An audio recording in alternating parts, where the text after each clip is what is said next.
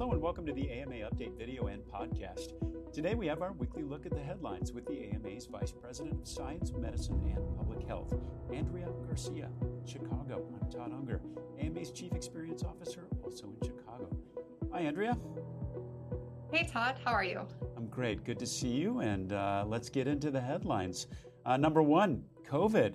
Uh, still big in the headlines. It's been a couple of weeks now since the updated COVID vaccines were authorized. Hearing a lot of things about how that's going. Uh, give us the details.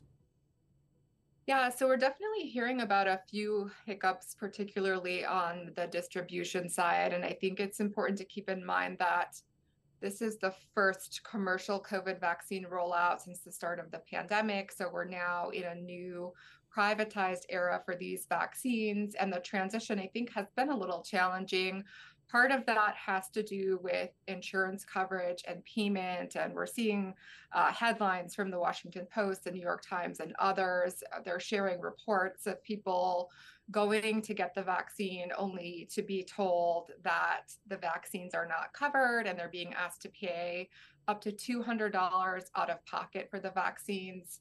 Because the government is no longer paying for everyone's vaccines, in and out of network coverage is adding to some of the confusion. It's being reported that some pharmacies are out of network for certain people. Other times, the vaccines are not showing up on lists of approved medical expenses, and some insurers have even said that they require prior authorization. Uh, this is an, is not just happening to adults. We're also hearing it from from pediatricians and from parents who had been eager to get their children vaccinated immediately. So there are definitely some frustrations. Absolutely, a lot of confusion. Let's just kind of get to the bottom line. Are these updated vaccines covered, or will, will some people have to pay out of pocket for them? So they are covered, and no one should have to pay for them. And last Wednesday, we know HHS Secretary Becerra explained that anyone with Medicaid, Medicare, or private insurance should have the shot covered without a copayment. Adults who uh, don't have insurance can request that uh, shot from pharmacies participating in the Bridge Access Program. That federal Bridge Access Program provides vaccines for uninsured and underinsured adults. And then uninsured and underinsured kids can get that vaccine from the Vaccine for Children's program under federal law, COVID vaccines must be covered by public and private insurance. And we know that uh, Secretary Becerra has said that HHS is working with those pharmacies to make sure that everyone understands how this works. Uh, the Hill is also reporting that HHS met with representatives from the different health insurance industry groups, um, and they've received commitments that these uh, updated COVID vaccines will be covered the insurance companies told Secretary Becerra that they had technical issues with covering the vaccines, but that's largely, uh, if not been completely resolved. And for people who did end up paying out of pocket, you should definitely contact their insurance company as soon as possible to get that resolved. Oh, that's good news and certainly definitive direction from Secretary Becerra.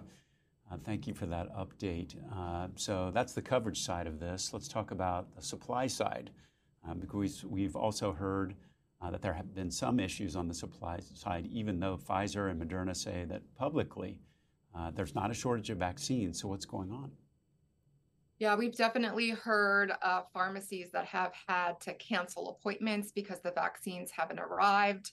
Uh, several of the nation's largest pharmacy, pharmacy chains have acknowledged that this has been a challenging rollout. We know CVS, Walgreens, and Safeway have had to cancel and reschedule some vaccines appointments because they're seeing delays in shipments of the vaccine.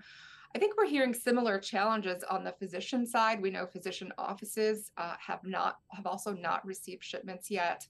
According to Pfizer and Moderna, they've shipped millions of vaccines, but getting them into arms has been challenging. Uh, this sounds a bit like deja vu, uh, going back to those early phases of the vaccine rollout during the pandemic. overall, we're hearing reassurance that, that those supply issues should be resolving week over week. And if you haven't been able to get an appointment, that should be changing very soon. I've scheduled mine, so hopefully it will be there when I get there.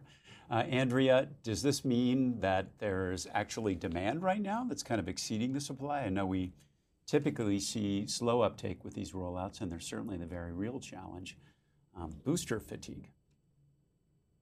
Yeah, so there was a Kaiser Family Foundation poll that came out last week, and that showed that nearly half of adults said that they plan to get the new COVID vaccine. I think we're hearing less enthusiasm from parents about getting their children vaccinated. While the updated vaccine is recommended for children six months and up, that poll showed that fewer than four in 10 parents say they expect to get the vaccine for their children. Uh, that's not translating to all vaccines, though. I think that latest survey shows um, some larger shares of eligible people expecting to get their annual flu shot and the newly recommended RSV vaccine. Uh, most adults say uh, that they have already gotten or expect to get their flu shot, and most adults age 60 and older say they've already gotten or expect to get that RSV vaccine, which is recommended specifically for that age group. So we certainly have some work to do in making sure that people get those updated COVID vaccines. Andrea, we do have new data that shows that one group in particular should be getting their COVID vaccine. Tell us more about that. Yeah, so last week we saw even more data come out from the CDC indicating the benefits for pregnant people in staying up to date with their vaccine, including the COVID vaccine. Uh, there were a number of recently released reports that add to that evidence that vaccination during pregnancy helps protect both the patient and the newborn one study that was published by CDC showed that getting that COVID vaccine during pregnancy can help protect newborns from those serious uh, illnesses and hospitalizations due to COVID. That study found that getting the COVID vaccine during pregnancy lowered the chance of COVID 19 hospitals for babies under six months old by 35%, and for those under three months old by 54%. And then another study showed that 75% of the infants hospitalized with COVID were born to unvaccinated women. So, overall, uh, we know that vaccination coverage during pregnancy has been low. It's an opportunity for physicians to help improve those vaccination rates among pregnant persons by making a strong vaccine recommendation and, of course, answering any uh, questions that patients may have about the vaccine. Medicine doesn't stand still, and at the AMA, neither do we. AMA members are physicians like you who are shaping the future of medicine. Become a member today and join the movement.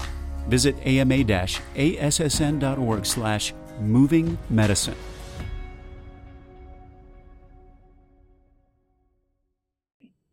All right, well, we're going to switch gears from COVID to another big headline something we haven't talked about much here, and that's Ozempic, the weight loss drug that's been gaining in popularity.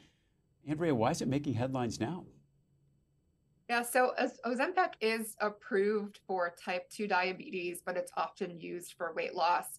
It's been gaining in popularity pretty quickly, and it's not just Ozempic. We know that those prescriptions for weight loss drugs have really soared. Um, there was a, a, report released last Wednesday uh, that uh, came from Trilliant Health, which is a data analytics firm, and it showed that healthcare providers were more than wrote more than 9 million prescriptions for Ozempic and similar drugs in the final three months of 2022. Uh, and that number is likely an undercount because it's based on insurance claims, and many, we know many health plans don't cover these drugs. The reason it's making headlines is because the FDA added a, a new warning uh, to the Ozempic label.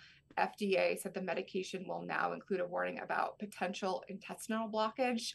Uh, that label warning was also added to the weight loss drug Wegovy, which is made by the same manufacturer as Ozempic. The label now reads because these reactions are uh, reported voluntarily from a population of uncertain size, it's not always possible to reliably estimate their frequency or establish a causal relationship to the drug exposure. Uh, we know that FDA encourages health professionals and patients to report adverse events on these or any medications to FDA's uh, MedWatch adverse event reporting system. Well, that's a good thing for people to know as use, of course, increases. Have there been any other reports about potential side effects? So, also this past week, we saw Reuters publish an article suggesting that Wegovy and these other weight loss drugs may be scrutinized over reports of suicidal thoughts. And according to that article, uh, FDA has received about 265 reports of suicidal thoughts or behavior in patients who are taking these or similar medications since 2010. Uh, according to an examination uh, Reuters did of the adverse event database, 36 of these reports describe a death by suicide or suspected suicide. Wow. So, what does the FDA typically do in a circumstance like this? Yeah, so FDA definitely monitors these reports to help decide whether or not further investigation of the drug's uh, safety is warranted. And if needed, they take action to protect patients, such as requiring a warning label.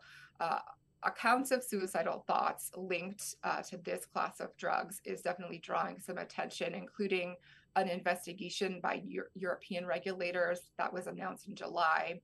Uh, in a statement to Reuters, the FDA did say it's evaluating these reports and they're going to decide on what, if any, course of action to take after doing a thorough review.